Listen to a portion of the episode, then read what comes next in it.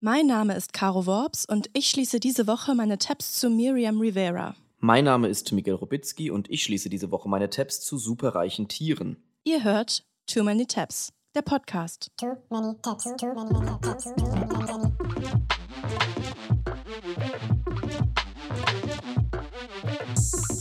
Too many tabs, too many, many, too many tabs, too many tabs, too, too, too,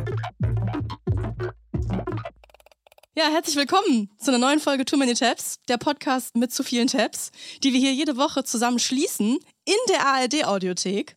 Und Miguel, ich muss sagen, ich habe dich vermisst. Letzte Woche lief ja unsere aufgezeichnete Folge vom Podcast-Festival mit Tarkan und ich war mit Corona zu Hause und jetzt gerade bist du mit Corona zu Hause. Ja, heute ist ähm, Too Many Tabs Homeoffice-Folge. Ich sitze wirklich mit einem positiven Corona-Test zu Hause und bin Caro zugeschaltet, die im Studio sitzt. Du hattest letzte Woche, ich diese Woche. Deswegen haben wir letzte Woche unsere Live-Folge nochmal gesendet mit Tarkan. Ja, und ich bin den ersten Tag negativ wieder. Ich bin wieder frei und jetzt, jetzt bist du nicht da. Und ich glaube, ich bin auch aus Versehen kriminell geworden in der Quarantäne. Okay. Wir müssen wirklich sagen, wir haben uns seitdem auch nicht wirklich gesprochen. Ne? Wir haben uns jetzt nicht gesehen, sind uns jetzt das erste Mal zugeschaltet. Deswegen interessiert mich jetzt schon so, was ist denn passiert? mein Nachbar in der Wohnung nebenan, der ist irgendwie seit so ein paar Wochen am Renovieren und es stehen halt immer so Sachen vor seiner Wohnung, die er raus und reinräumt, viel, was er so wegschmeißt und so, alte Möbel, Gerümpel. Und dann lag einmal auch so ein Haufen Kleiderbügel im Flur, aber über mehrere Tage, wo ich dann davon ausgegangen bin, dass er die halt wegschmeißen wollte. Und ich bin halt immer low on Kleiderbügel. Die waren halt auch alle noch so top in Schuss. Und dann bin ich irgendwann mal so hingehuscht und habe mir so ein paar Kleiderbügel genommen von diesem Haufen, weil ich dachte, die muss man ja nicht wegschmeißen, die sind ja noch gut. Und dann höre ich aber so einen Tag später, wie er im Flur irgendwie am Rumräumen ist und neue Kleiderschränke ankommen und wie er dann diese Kleiderbügel nimmt und die wieder in seine Wohnung einräumt. Das heißt, ich habe meinem Nachbar einfach vier Kleiderbügel geklaut und ich kann nichts dagegen machen. Meinst du, der hat das gemerkt? Ich weiß es nicht, aber ich kann es nicht rückgängig machen, ohne dass es unglaublich peinlich ist. So, Sag mal, wieso warst du hallo. überhaupt im Flur, wenn du Corona hattest? Ja, ich wollte doch mal kurz, gu- ich hatte FOMO. gesehen? Flurfomo. Aber ich will doch nicht geklaute Sachen von meinem Nachbarn in der Wohnung haben. Was mache ich denn jetzt? Privaten Kleiderbügel. Aus Versehen. Und ich habe jetzt überlegt, ob ich so einen groß angelegten Plan durchziehen soll. Ich muss es irgendwie schaffen, mich richtig mit ihm anzufreunden. Also so, dass man sich gegenseitig so vertraut und wenn man im Urlaub ist, dann so gegenseitig die Pflanzen gießt und so. Und wenn ich dann irgendwann den Wohnungsschlüssel bekomme und er weg ist, nehme ich die Kleiderbügel und hänge die einfach in seinen Schrank wieder zurück. Wie findest du das? Das finde ich auch gut. Ja, oder du legst sie einfach mit so, so Geschenkpapier verpackt einfach vor die Tür mit so einem Zettel, sorry nochmal. Damit- Der weiß dann gar nicht, von wem das ist. Das ist einfach unglaublich unangenehm. Das ist wirklich sehr unangenehm. Wollen wir mal in unsere Tabs? Oh ja, sehr gerne. Ich hatte letzte Woche die Situation wie jeden Abend eigentlich, dass ich nochmal so einen kleinen Rundgang durchs Internet mache, bevor ich ins Bett gehe und dann nochmal so alle Social Media Plattformen abchecke und guck, was da so Sache ist, worauf man vielleicht so stößt. Dabei bin ich auf dem Insta-Account von Chopette gelandet. Frag mich nicht wie. Weißt du, wer oder was Chopette ist? Ja, Choupette ist die Katze von Karl Lagerfeld. Richtig. Die Katze, die Karl Lagerfeld überlebt hat, quasi. Chopette lebt noch, sie ist mobsfidel und wohlauf. Karl Lagerfeld ist ähm, 2019 gestorben und was ich dann über diesen Insta-Account herausgefunden habe, war, dass Chopette nicht nur einen Insta-Auftritt hat, das wusste ich vorher auch noch nicht, der heißt Chopette Official und da postet sie... Choupette officiel, s'il vous plaît. Chopette offiziell, natürlich, genau. Und auf Chopette offiziell postet sie oder irgendjemand für sie, nehme ich an, die ganze Zeit, was diese Katze den ganzen Tag so tut. Und da habe ich nämlich gesehen, dass Chopette ihren elften Geburtstag gefeiert hat. Ist schon ein bisschen her, aber das Foto fand ich absolut krank. Ich habe dir das gerade mal nebenbei geschickt, das kannst du mal aufmachen. Man sieht darauf die Katze in einem Privatjet. Sie hat Champagner, sie hat Karl Lagerfeld Merch, okay. Oh, und ich glaube, es ist mein Lieblingskuchen. Das ist so ein Lemon Meringue. Meringue. Limon. Äh, Du hast Oh, den gleichen. Geschmack wie Chopette quasi. Ja. Aber ach so, vielleicht ist da so Hack drin. Katzenfutter, Kat- ja, ist keine es eine Ahnung. Katzentorte. Die will ich nicht. Auf jeden Fall fand ich es krank und bin darüber abgetaucht in den Strudel der superreichen Tiere, weil ich mir gedacht habe, wie krank ist es, wenn ein Tier ein Privatjet hat? Das kann doch gar nicht sein. Aber Moment, der Jet gehört der Katze? so wie ich das verstanden habe, ja. Tatsächlich, weil äh, Chopette hat Fett geerbt. Als Karl Lagerfeld gestorben ist. Ich, ich fange mal ein bisschen aber von vorne an, also kleine Wrap-up der Liebesgeschichte zwischen Lagerfeld und Choupette. Wie haben die sich überhaupt kennengelernt und so weiter? Ich weiß nicht, ob du da im Bilde bist. Nee, da freue ich mich jetzt sehr drauf. Also, äh, Choupette gehörte ursprünglich einem Freund von Karl Lagerfeld, ein Model, und der ist in Urlaub gefahren und Karl Lagerfeld sollte nur auf Choupette aufpassen und hat sich dann in die Katze verliebt, so doll in diesen zwei Wochen, dass er die einfach nicht mehr zurückgegeben hat. Oh. hat gesagt, nee, also wir mögen uns so sehr, würdest du die mir überlassen? Und der Freund hat gesagt, ja klar, warum denn nicht? Und seitdem sind Karl Lagerfeld und Choupette unzertrennlich gewesen und hat wirklich unglaublich viele Interviews darüber gegeben, wie das hier. Was haben Sie sonst also für eine Beziehung zu Ihrer Katze? Ja, eine sehr intime, denn die lebt ja im gleichen Haus wie ich. Wie muss man sich das im Alltag vorstellen? Füttern Sie sie, kümmern Sie sich um sie? Ja, Sie hat zwei Zofen, die sich Tag und Nacht um sie kümmern. Aber ich kümmere mich auch um sie, wenn die nicht da sind. Ja? Sie ist der Mittelpunkt des Hauses. Die hat zwei Zofen. Und sie ist der Mittelpunkt des Hauses, ganz normal. sind das dann auch, sind die Zofen zwei Katzen oder sind das Menschen? Nee, das sind quasi die Menschen, die sich dann um sie kümmern. Wer weiß, keine Ahnung. Es ist auf jeden Fall, lebt sie komplett den Glamour-Lifestyle, wöchentliche Maniküre, Champagnerbad. Man muss aber auch sagen, sie hat auch hart dafür gearbeitet. die hat einfach härter gearbeitet als andere Katzen, um sich das leisten zu können. Sie war mal auf dem Cover der Vogue, hat Werbung gemacht für Opel Corsa und sogar ein eigenes Ratgeberbuch geschrieben. Hat sie auch schon eine eigene Show, wo sie anderen Katzen sagt, dass sie fett sind? Bisher noch nicht, aber das kann ja noch kommen. Das ganze Geld, was sie dafür quasi für ihre Jobs bekommt, sammelt sie auf einem eigenen Bankkonto und da hat sie selber drei Millionen Dollar verdient. Und dazu kommt jetzt nochmal das Vermögen von Karl Lagerfeld, was 150 Millionen Dollar sind. Wow. Ich weiß jetzt nicht genau, wie viel die Katze Choupette davon bekommen hat, aber sie lebt in einer Villa in Paris. Klar. Genau, natürlich. Und ich wollte jetzt natürlich dann wissen, okay, wie sieht da die rechtliche Situation aus? Können Tiere überhaupt erben oder wie sieht es aus? Und es ist tatsächlich so, dass die Tiere an sich nicht erben können, aber du kannst das einer Person vermachen, die dann gewisse Auflagen erfüllen muss, um das Vermögen weiter zu haben. Du kannst dann zum Beispiel sagen, mein Tier muss fünfmal am Tag Gassi gehen und dann gibt es Kontroll... Jeden Dienstag in Champagner gelegt Genau, und jeden werden. Dienstag in Champagner gelegt werden. Und dann gibt es eine Kontrollinstanz, die das kontrollieren kann, ob du diese Auflagen einhältst. Und wenn nicht, kann dir das Geld entzogen werden und das Sorgerecht. Ist das nicht krank? Das ist abgefahren. Und es ist ja sowieso so, und das ist jetzt nämlich der Teppstrudel, in den ich geraten bin, dass extrem viele berühmte KünstlerInnen ihre exzentrischen Tiere so mit in die Öffentlichkeit ziehen. Also da habe ich dann natürlich auch sofort dann an Michael Jackson und Bubbles gedacht. An Paris Hilton und ihren Chihuahua Tinkerbell. Justin Bieber und sein Affe, der ja auch mal an der deutschen Grenze irgendwie gelassen werden musste, falls du dich daran noch erinnern kannst. ja. Frida Kahlo hatte auch einen Affen. Die Jakobsisters mit ihren Pudeln. Rudolf Mooshammer mit seiner Daisy. Also es gibt irgendwie so ganz viele Leute, die dann so diese Tiere mit in die Öffentlichkeit ziehen. Übrigens habe ich mal gehört, dass Daisy auch ausgewechselt wurde zwischendrin, dass es gar nicht immer die echte Daisy war. Das habe ich auch schon mal gehört. Dass Rudolf Die Mooshammer. Henne ist der Geißbock vom FC. Genau, und einmal ist Daisy wohl kurz vor einem Fernsehauftritt gestorben. Ich weiß gar nicht, ob das öffentlich ist oder ob man sich das nur so gossipmäßig in Medienkreisen erzählt. Dann ist der mit der toten Daisy aufgetreten und hat gesagt, die schläft nur. Nein. Egal. Jedenfalls hat Daisy auch fett geerbt, habe ich dann rausgefunden. Ähnlich wie bei Choupette, auch nur indirekt über einen Betreuer. Und Mooshammer hat quasi in seinem Testament festgelegt, dass Daisy weiter in seiner Luxusvilla leben soll, in seiner Modezahl-Luxusvilla. Dann habe ich mir noch eine ganze Doku über Michael Jacksons Affe Bubbles angeguckt, der auch wirklich ein insanes Leben hatte. Da haben wir neulich schon mal so äh, kurz drüber gesprochen bei der Sexdelfin-Folge, ne? Ja, weil Bubbles ja auch einen Suizidversuch hinter sich hat. Äh, Genau, der hat einfach ein krankes Leben gehabt in der Öffentlichkeit, wurde auch von Paparazzi verfolgt, Blitzlichtgewitter, überall wo Michael Jackson war, war auch Bubbles. In Talkshows, bei Pressekonferenzen, Welttournee durch Japan, Tokio, London, der ist überall mitgegangen. Das Der konnte auch, Moonwalk, der der, konnte Affe. Moonwalk, genau, und hat es auch immer in Fernsehsendungen vorführen müssen. Und irgendwann hat Michael Jackson ihn abgegeben, weil äh, Bubbles aggressiv wurde und Michael Jackson Kinder bekommen hatte und Angst hatte, dass die ihm was antun können. Und dann gab es quasi diesen sozialen Abstieg von Bubbles von einem superreichen Affen auf der Neverland Ranch, quasi in einem normalen Zoo, was ja dann quasi einem Gefängnis gleicht, wenn du das andere gewohnt bist. So. Also komplett Ja, krank. stell dir vor, du kommst von der Neverland Ranch da in so ein Gehege mit so Normalo-Affen. Ja, da würde ich auch depressiv werden, glaube ich. ähm, und ich möchte auch nicht wissen, was Bubbles alles so gesehen hat. Also ich glaube, der hat schon echt ein hartes Life hinter sich.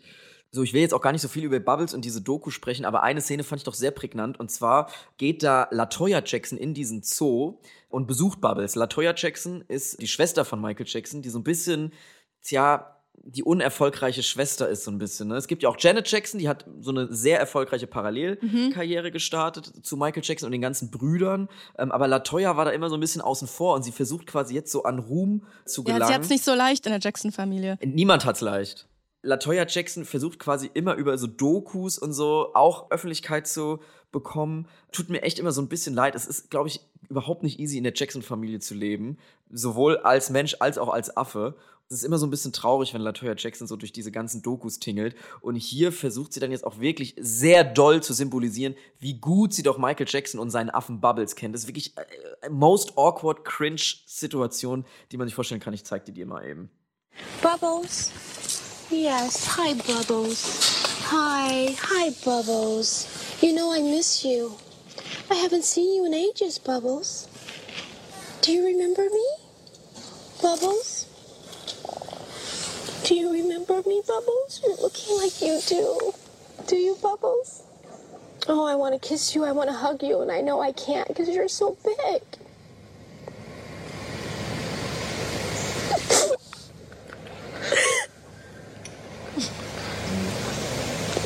Bubbles interessiert einen Scheiß.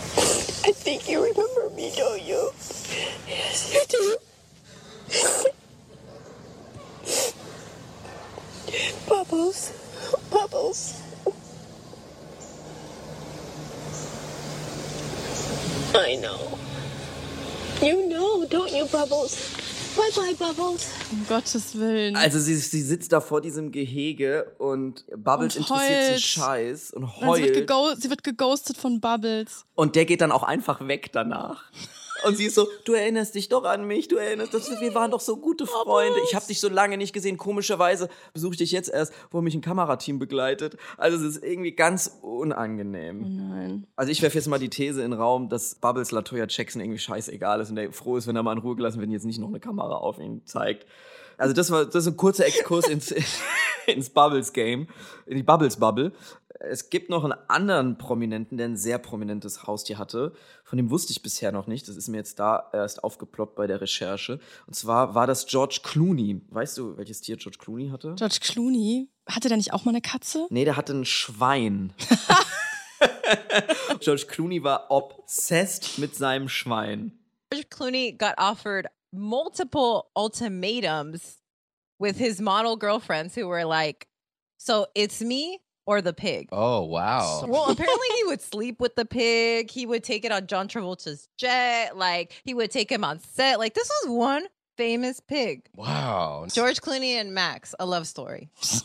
Der war noch sehr jung, ne? Der war da noch sehr jung und sie haben wirklich 18 Jahre glücklich zusammengelebt, bis das Schwein gestorben ist. It's me or the pig. Ja.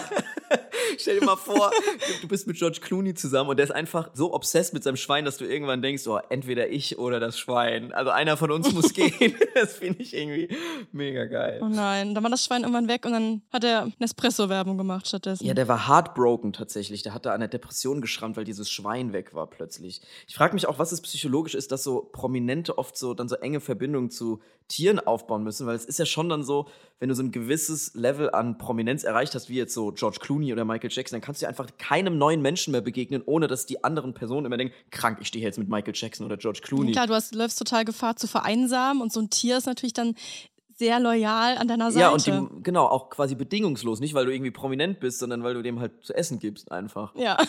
Oder Champagner. Genau, und dann haben die einfach so krasse Bindungen dazu. Tatsächlich hat George Clooney damit auch einen Trend gestartet. Es gab dann so in den 2000ern echt so eine Welle von Prominenten, die alle Schweine haben wollten. Darunter dann auch die Beckhams, die hatten auch Schweine. Also das war für mich alles recht neu, muss ich sagen. Zum Abschluss habe ich noch einen krassen Fall, den ich besprechen würde hier, wenn es um superreiche Tiere geht. Und zwar ist es der des Maltesers mit dem Namen Trouble.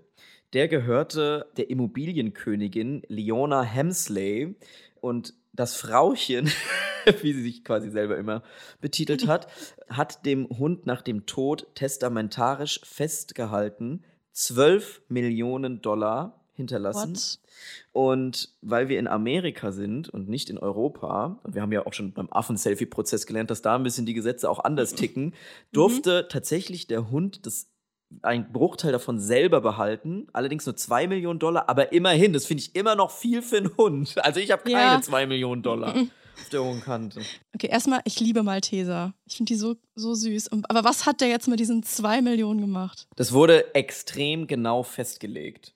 Es wurde tatsächlich im Testament festgehalten, dass 60.000 Dollar für Hundepflege im Jahr reichen müssen, 8.000 Dollar für Fellpflege, 100.000 für persönlichen Schutz des Tiers und jetzt lachen vielleicht einige, wieso der persönlicher Schutz des Tiers, ist gar nicht so weit hergeholt, weil dieser süße Malteser hat extreme Morddrohungen erhalten, weil er plötzlich so reich war. Es wollten Leute diesen Hund wegschaffen. Der hatte zwischen 20 und 30 Morddrohungen, habe ich in der Süddeutschen Zeitung gelesen. der süße Malteser, ein super reicher Malteser, der gar nicht weiß, wie ihm geschieht. Der Arme. Das fand ich ganz süß. Trotzdem muss ich sagen, ich schließe jetzt diese Tabs zu diesen Hunden und schließe dieses Thema ab mit einer politischen Forderung, nämlich enteignet superreiche Tiere. Ja. Enteignet Choupette. Bei Eat the Rich ist Choupette mit gemeint. Richtig. Ich habe diese Woche Tabs dabei, die ich schon ein paar Jahre offen habe. Es geht um die Geschichte von Miriam Rivera. Und es ist eine ziemlich heftige Geschichte. Deswegen möchte ich jetzt gleich zu Beginn eine Triggerwarnung aussprechen zum Thema Transfeindlichkeit. Es ist nämlich wirklich eine sehr tragische Geschichte und ich möchte niemanden irgendwie ungewollt triggern oder retraumatisieren. Deshalb entscheidet selbst, ob ihr die Folge heute zu Ende hören wollt oder nicht. Als ob ihr das sonst nicht entscheiden könnt. oh nein, jetzt muss ich mir wieder 20 Minuten Spezikrieg reinziehen. Ich kann nicht mehr. Hätte doch vorher jemand eine Triggerwarnung für Spezi rausgegeben. Nee, aber auf jeden Fall ernst gemeinte Triggerwarnung hier zu dem Thema. Es geht nämlich um Miriam Rivera. Miriam wurde 2004 bekannt als Protagonistin einer britischen TV-Dating-Show.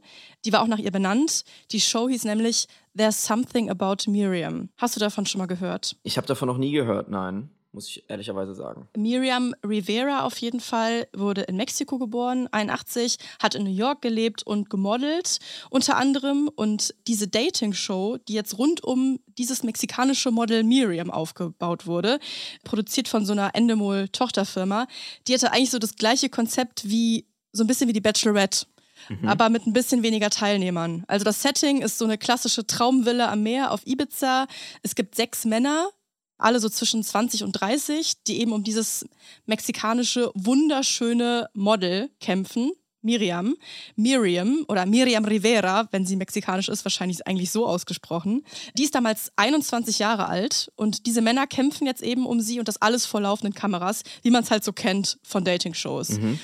Und es ging eben nicht nur darum, diese Frau für sich zu gewinnen, sondern auch um 10.000 Pfund Preisgeld. Und ich finde, es steht nichts mehr für wahre Liebe, als wenn man auch 10.000 Pounds dafür bekommt.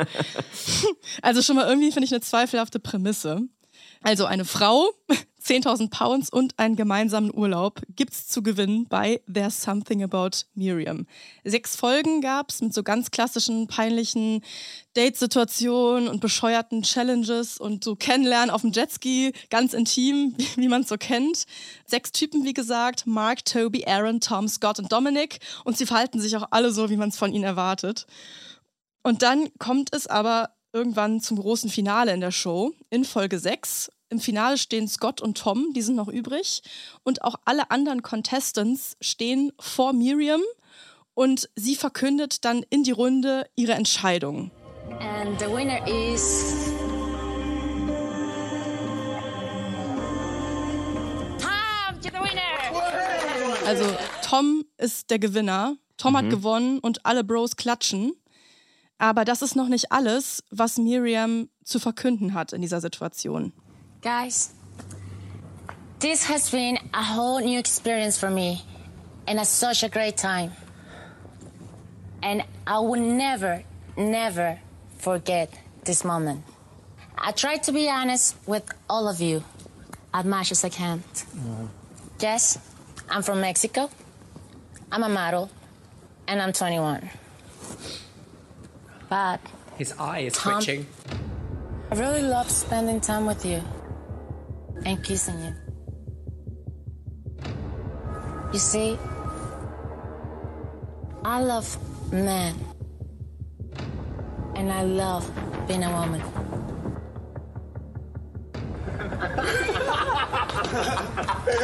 that. Shh. Quiet, everybody, please. Quiet. Also, das ist schon so eine, ich mach mal kurz Stopp hier, dass man mal so erklärt, was da gerade passiert. Also, Miriam steht vor diesen Männern, man merkt so, natürlich versucht sie irgendwie diese so klassisch Dating-Show, diese, diese Spannung der Entscheidung aufrechtzuerhalten, aber sie ringt auch so ein bisschen mit sich. Es ist alles so super langsam erzählt und diese Typen, diese übrig gebliebenen Kandidaten bepissen sich im Hintergrund. Also du spürst schon irgendwie, diese Typen wissen oder ahnen zumindest, was jetzt kommt. You see, Tom?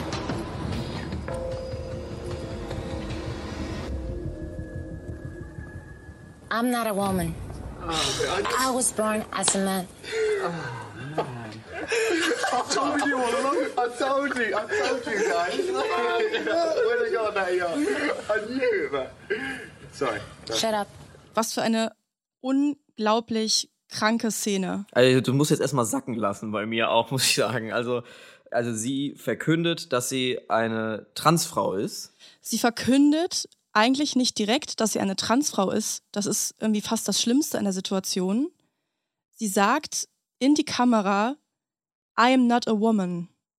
Was sie natürlich ist. Also was für eine unglaubliche Demütigung. Es bricht einem wirklich das Herz. Also es ist einfach so eine geskriptete Demütigung und Selbstverleugnung für diese Transfrau, deren Outing in der Situation vor diesen Männern stattfindet, die sich nicht mehr halten können vor Lachen, weil das Ganze halt als Prank inszeniert wird. Das ist ja unglaublich. Also von wann ist die Sendung, wenn ich fragen darf? Weißt du das? Die Sendung, genau, die ist wie gesagt von 2004. Ah, also mhm. ne, wir sind mal wieder zurück in den 2000ern. Aber selbst für damalige Verhältnisse, also zu denken als Produktionsfirma, es wäre doch eine geile Idee, eine Transfrau mit einem Geheimnis, das Geheimnis ist, sie wurde als Mann geboren, in so einen Käfig mit Mitte 20-jährigen Bros zu stecken und denen in der Entscheidungssituation das zu verraten und dann die Kamera drauf zu halten und zu gucken, was passiert. ja, da bleibt einem die Spucke weg. Das, aber ich weiß gar nicht, was ich sagen soll. Also es ist einfach nur schrecklich und furchtbar. Bevor wir uns das nochmal genau überlegen, was das für Implikationen hat, steht jetzt erstmal noch die Reaktion natürlich aus von Tom, von dem Gewinner, den sie ausgewählt hat. Der Moderator der Show fragt ihn jetzt, und zwar in der exakt selben Situation, in der das gerade passiert ist. Also ob er immer noch mit ihr auf das Boot will, wo jetzt da die 10.000 Pounds warten, wo er jetzt erfahren hat, dass Miriam eben eine Transfrau ist. Oh, will ich das sehen? Yeah, yeah, I'll go. Of course, yeah. You know, we're all good friends here. Give them a round of applause, guys. Was für eine absurde Situation. Also er ist natürlich, man muss sagen, dieser Gewinner, natürlich jetzt auch komplett on the spot. Ne? Er ist in eine Situation gebracht, da jetzt irgendwie drauf reagieren zu müssen, in diesem weirden Setting, anmoderiert zu werden, auf ein Outing zu reagieren, mit fünf Typen im Hintergrund, die sich beömmeln. Was für eine schreckliche, absurde Gesamtsituation für alle Beteiligten, vor allem für die Frau. Ja, das ist echt heavy, äh, hard to watch. Es ist unglaublich schlimm, sich das anzugucken. Es geht so weiter eigentlich, dass die Typen die ganze Zeit so äh, rumalbern mit I told you so, I told you so. Sie haben also, das kann man auch sehen, wenn man sich die Folgen anguckt. Wie gesagt, es ist kaum auszuhalten, sich die Folgen anzugucken. Ich habe mal so ein bisschen durchgeschaffelt auf YouTube. Da gibt es auch einige so Reaction-Videos von Trans-YouTuberInnen. Man merkt so, dass sie das die ganze Zeit vermutet haben. Also es sind mehrfach auch so homofeindliche Aussagen gefallen, als ein Kandidat erzählt, dass er auch schon Männer geküsst hat. Es gibt einen extrem transphoben Song, den ein Teilnehmer singt, so mit Gitarre abends, wo er sich fragt, ob äh, Miriam einen Penis hat. Es ist unglaublich eine Stimmung, die ist so, die kann man gar nicht irgendwie erklären, wenn man das, wenn man das nicht sieht. Also die Prämisse, aber auch wie sich alle darin verhalten. Also alle spielen mit bis zum Schluss. Die Kandidaten obviously bleiben drin für Screentime, für die Kohle. Wer weiß, ob irgendwer von denen überhaupt vorhatte, halt ernsthaft eine Frau zu daten in dieser Show. Ne? Egal, wer da jetzt die Kandidatin gewesen wäre. Miriam bleibt natürlich dabei, weil sie die Hauptfigur ist. Sie wird das auch für Kohle gemacht haben. Und sie weiß ja von Anfang an, dass das keine progressive LGBTQ-Show ist, sondern dass sie ein Prank ist. Also ihre ganze Existenz als Transfrau, die gerne Männer daten möchte, wird eben von dieser Show als Prank inszeniert. Das geht einem nicht in den Ey, Kopf. man kann es einfach nicht fassen, so, ne? Ich bin damals auch auf diese Show so aufmerksam geworden. Das muss vor über zehn Jahren oder so gewesen sein. Durch so eine klassische RTL-Ranking-Show. Irgendwie so die zehn aufregendsten Plem-Plem-Momente im Fernsehen oder so. Und da wurde dieser Reveal-Prank vorgestellt. Natürlich auch ohne jegliche kritische Distanz, was da eigentlich mit dieser Frau gemacht wurde. Sondern eben alles auf, haha, was für ein kranker Prank. Und seitdem habe ich einfach so oft darüber nachgedacht. Über diese ganze Gesamtsituation. Es ist ja echt krass. Also, das ist jetzt 2004 gewesen, ne? Es ist ja, Genau. mich erinnert es gerade an eine Dokumentation, die ich mal gesehen habe, die es auf Netflix gibt. Die würde ich an dieser Stelle auch äh, mal empfehlen. Die heißt Disclosure, Hollywoods Bild von Transgender. Da wird eben auch wirklich aus der Perspektive von Transmenschen einfach ganz nüchtern und einfach verständlich erklärt, wie quasi Transmenschen in den Medien inszeniert werden. Ob es Filme sind, ob es Fernsehsendungen sind. Es kommen auch ganz viele SchauspielerInnen zu Wort, die sagen, für welche Rollen sie überhaupt gecastet werden. Nämlich Überraschung, hauptsächlich um irgendwelche Rotlichtmilieus darzustellen oder auch um Transmenschen darzustellen. Dann wird aber die Stimme runtergepitcht, die sie in echt gar nicht haben. Und lauter solche Sachen werden da erzählt. Da hatte ich auch so ein Aha-Erlebnis, was ich halt noch nicht so reflektiert hatte zu dem Zeitpunkt. Das ist einer meiner liebsten Filme aus der Kindheit, Ace Ventura mit Jim Carrey. Da ist es auch so, dass der ganze Film auf die Pointe am Ende des Films hinarbeitet, dass er mit einer Frau zusammen war, die dann am Ende als Reveal ein Penis hat und er sich dann wirklich duscht und die Zähne putzt und übergibt und all diese Sachen. Also es wird komplett immer nur entweder als Joke oder als irgendwelche problematischen Stereotype dargestellt. Das ist quasi wie so eine, so eine gängige Sitcom-Trope oder so ein, weißt du, so, Ja. so ein Stilmittel in so Slapstick-Comedy-Filmen, was man echt unbewusst so verinnerlicht hat als Kinder oder Jugendliche. Das war 2004, da war ich zehn und das war irgendwie so eine normale Sache, die medial so dargestellt wurde. Genau, und es hat ja wirklich lange Tradition, ne? Also es geht ja dann wirklich bis dahin, dass irgendwie bei Alfred Hitchcocks Psycho der Psychomörder sich immer als Frau verkleidet. So, also dieses Bild von einem, in Anführungsstrichen, Mann in Frauenklamotten wird quasi schon immer quasi als Bedrohung inszeniert oder eben mit anderen, wie ich gerade eben schon gesagt habe, so Rotlichtmilieu-Assoziationen Mhm. und sowas äh, gemacht. Es ist wirklich gerade, ist wirklich eine Empfehlung, die ich da, wenn man sich da nochmal so ein bisschen weiterbilden will, ist auch was, was man ganz gut mit so seinen Eltern angucken kann oder so, falls man denen Sachen erklären will. Also es ist wirklich sehr einfach verständlich und nachvollziehbar erzählt. Also man muss sagen, die Protagonistin Miriam Rivera, natürlich spielt sie mit. Natürlich ist sie Teil dieses Pranks, einfach dadurch, dass sie sich an die Produktion, an dieses Skript hält. Die Typen, diese Kandidaten, verhalten sich natürlich, das muss man jetzt nicht irgendwie entschuldigen, total scheiße und unreif und alles. Aber das, so dieses wahre Böse, wenn man jetzt so will, ist halt einfach diese Produktion, dieses Showkonzept. Ja, ja, total. Also hier ist eine hotte Frau und hahaha, wir revealen im Finale, dass die als Mann geboren wurde. Man kann sich nur vorstellen, wie schmerzhaft es sein muss für Miriam, wenn man sich einfach mal ein bisschen mit ihrem Leben auseinandersetzt, was davor stattgefunden hat. Sie war nämlich schon immer sehr aktiv in der Queer Community, auch schon bekannt in der New Yorker Ballroom-Szene, Aktivistin in der Trans-Community. Sie hat sich bereits im Kleinkindalter als Mädchen gefühlt. Sie hatte ihr Coming Out mit zwölf. Sie hat den größten Teil ihres Lebens als Frau gelebt. Und es ist wirklich so schlimm und so dumm und mehr als rückschrittig, sie hier so darzustellen als so eine äh, böse Prankerin, die gar keine Frau ist. Hahaha. Ha, ha. Mhm. Also das ist wirklich so eine komplette Selbstverleugnung, die sie in dieser Show durchläuft. Was für ein krasser Rückschritt für so eine ganze Community. In der Zeit gab es nicht viele Transmenschen im Fernsehen. Sie gilt auch als erster Transgender-TV-Star übrigens. Ich weiß nicht, ob das jetzt verifizierbar Mhm. ist. Was für eine Projektionsfläche die gewesen sein muss, für eine Identifikationsfigur für Transmenschen, die, die sie im Fernsehen sehen, für queere Menschen allgemein. Und die müssten mit ansehen, wie die Reaktionen ablaufen auf ein Outing, auf ein Prank-Outing. Wie unfassbar ist das? Ja, ja, total. Ne? Also da ist natürlich dann das extrem wichtig, wie Repräsentation funktioniert. Also ganz viele Transmenschen, die Kinder sind und vor dem Fernseher sitzen und sich das angucken und vielleicht überhaupt kein Vorbild in ihrem persönlichen Umfeld haben, weil wo lernt man schon andere Transmenschen kennen, wenn du jetzt irgendwie aus der Provinz kommst oder auch so. Da spielt da natürlich auch mit rein, dass einfach ganz viele Transmenschen nicht überleben aufgrund von transphober Gewalt und so. Also es gibt da schon aufgrund von struktureller Diskriminierung nicht so viele Vorbilder. Und dann ist diese winzig kleine Repräsentation, die man hat, auch noch so unglaublich problematisch. Das verursacht natürlich immense psychische Probleme und ein äh, eigenes Problem beim eigenen Outing dann. Also es ist unglaublich. Stell dir vor, du stehst vor dem Outing und siehst die Reaktionen auf so ein Outing im Fernsehen in der Form. Deswegen die Kritiken waren auch sehr gemischt.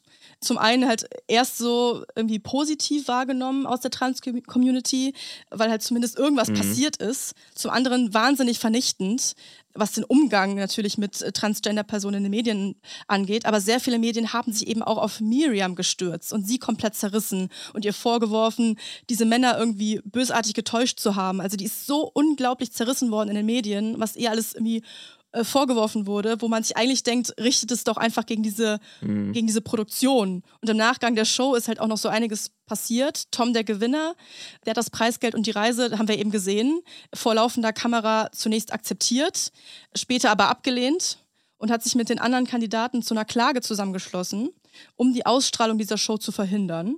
Wo man denkt, ja, wäre vielleicht nicht Mhm. schlecht gewesen Aber aus den falschen Motiven halt. aus den komplett falschen Motiven. Sie haben der Produktion vorgeworfen, Conspiracy to commit sexual assault, defamation, breach of contract und personal injury in the form of psychological and emotional damage. Sie haben sich auf einen Betrag geeinigt, der den Männern ausgezahlt wurde. Der dürfte nicht niedrig gewesen sein, denke ich mal. Und dann wurde die Show tatsächlich ausgestrahlt. Zwischen 2004 und 2007 in UK, Australien, Polen, Argentinien und USA. So, und ich glaube, für niemanden, der da beteiligt war, ist das eine gute Idee gewesen, das auszustrahlen. Ich will diese Männer nicht großartig in Schutz nehmen, aber es ist natürlich auch unglaublich schlimm, da Teil von zu sein von dieser Show. Die Creators von dieser Show haben halt eben darauf beharrt, dass die Intention halt eine positive war, nämlich Repräsentation von Transgender-Menschen. Aber es war halt einfach ein Paradebeispiel dafür, wie brutal halt 2000er Fernsehen war und wie, wie schlimm der Umgang mit Transmenschen in den Medien einfach war. Mhm. Also das so zu dämonisieren. Da habe ich auch einige Artikel und Blog-Einträge gelesen von äh, Menschen aus der Community, die sich da sehr kritisch mit auseinandersetzen. Miriam selbst hat immer gesagt, dass sie irgendwie gehofft hat, dass sie dadurch mehr Einblick liefern kann in das Leben von Transmenschen, dass es irgendwie zu mehr Verständnis beiträgt. Aber es ist halt leider irgendwie mit dieser Show komplett nach hinten losgegangen. Mhm. Und sie hat danach noch in anderen TV-Formaten teilgenommen, zum Beispiel bei Big Brother Australia, aber war sonst, glaube ich, nicht mehr so sehr irgendwie auf der Bildfläche, was ich jetzt so gelesen habe. Und jetzt muss ich leider noch eine weitere Triggerwarnung aussprechen zu den Themen Tod und Suizid. Miriam wurde nämlich 2019 tot in ihrer Wohnung aufgefunden, offiziell recorded als Selbstmord. Ihr Ehemann hat sich aber schon dazu geäußert, dass er vermutet, dass sie auch ermordet worden sein könnte, da sie auch in der Vergangenheit häufig bedroht und auch körperlich attackiert wurde. Also diese ganzen Umstände zu ihrem Tod, die liefern irgendwie dann auch nochmal neuen Diskussionsstoff und liegt irgendwie so ein bisschen im Dunkeln. Es ist insgesamt eine unglaublich schreckliche und tragische Geschichte von einer damals 21-jährigen Transfrau. Mhm. Auch dazu muss man vielleicht nochmal sagen, dass es relativ neu ist, dass transfeindliche Straftaten überhaupt als solche erfasst werden. Das ist nämlich erst seit 2020 so. Seitdem sie das erfassen, ist der Anstieg auch direkt innerhalb von einem Jahr auf 66 Prozent gestiegen nochmal. Also das ist eigentlich recht neu, dass man diese, diese spezifische Hassform überhaupt erfasst statistisch und die Dunkelziffer ist da natürlich überhaupt nicht mit drin. Ne? Ich habe auch während meiner Recherche gesehen, dass es einen äh, sechsteiligen Podcast zu dieser Geschichte rund um Miriam geht. Der heißt Harsh Reality, The Story of Miriam Rivera und der ist eine absolute Empfehlung. Ich bin da jetzt schon eingetaucht. Also es ist wirklich super detailliert, viel detaillierter, als ich das jetzt in diesen paar Minuten hier irgendwie abbilden kann. Wie ist diese Show zustande gekommen? Die ganze Vorgeschichte von Miriam, die Karriere vor der Show, dass sie schon vorher in der Ballroom-Szene bekannt war, dass sie auch in Pornos mitgespielt hat, wie die Medien Miriam zerrissen haben, psychologische Konsequenzen der Show, die Klage der Kandidaten, auch aktuell, wie die Medienlandschaft mit Trans-People umgeht. Also ich stürze mich jetzt in diesen Podcast rein und den empfehle ich auch wirklich sehr. Also was für eine krasse, traurige Geschichte, mal wieder aus den 2000ern, dem Jahrzehnt, in dem wir Kinder bzw. Teenager waren und aufgewachsen sind. Aber Demütigung und Hass und Gewalt gegen Transmenschen ist natürlich kein 2000er-Ding, sondern leider nach wie vor sehr aktuell. Und deswegen wollten wir auch hier nochmal erwähnen, dass wenn ihr in diesem Bereich schlimme Erfahrungen gemacht habt oder psychischer, körperlicher oder irgendeiner Form von Gewalt ausgesetzt seid und euch Hilfe suchen möchtet, gibt es dafür Anlaufstellen und Trans- und Queerverbände dafür. Zum Beispiel die Beratungsstelle Transident, den Bundesverband Trans, die DGTI oder auch der Lesben- und Schwulenverband Deutschland. Ja, Hilfe holen ist nicht schlimm. Wenn ihr offene Tabs habt und Rabbit Holes, in die ihr versunken seid, dann schickt ihr uns doch gerne, zum Beispiel per Mail an too many tabs at ndr.de. Oder an unsere Social Media Kanäle, da heißen wir auf allen Plattformen at Caro Worps und at Miguel R aus A. Wir freuen uns schon auf nächste Woche. Hoffentlich bist du dann wieder negativ und wir können wieder zusammen im Studio sitzen endlich. Bis nächste Woche. Tschüss. NDR Cross Promo, Cross Promo, Cross Promo. Wir crossen heute Promo für einen Podcast, der drei Dinge verbindet, die mega geil sind. Essen, Lesen und Schlafen. Eat, Read, Sleep heißt der Podcast und da reden die Hosts ohne viel feuilletonistisches Geschwafel über ihre Lieblingsbücher und Neuerscheinungen. Und außerdem kochen und backen sie immer was Thematisches dazu. Eat, Read, Sleep, ja, wahrscheinlich schlafen sie danach. Außerdem gibt es immer einen Gast aus der Bücherwelt. Oh, vielleicht ist ja mal das Sams dabei. Das wäre schön. Den Bücherpodcast Eat, Read, Sleep gibt es in der ARD-Audiothek und überall, wo es Podcasts gibt. Cross-Promo Ende. Too many tabs, ist eine Produktion von TRZ Media im Auftrag des NDR. Wir sind eure ModeratorInnen, Miguel Robitzky und Caroline Worps. Producerin Henny Koch. Ausführender Produzent TRZ, Robin Drömer. Ausführende Produzentin NDR Johanna Leuschen. Redaktion NDR, Melanie Litzbar. Musik, Joel Delato. Neue Folgen gibt es immer mittwochs in der ARD Audiothek und überall da, wo es Podcasts gibt. Too many tabs, too many tabs, too many, too many tabs, too many tabs, too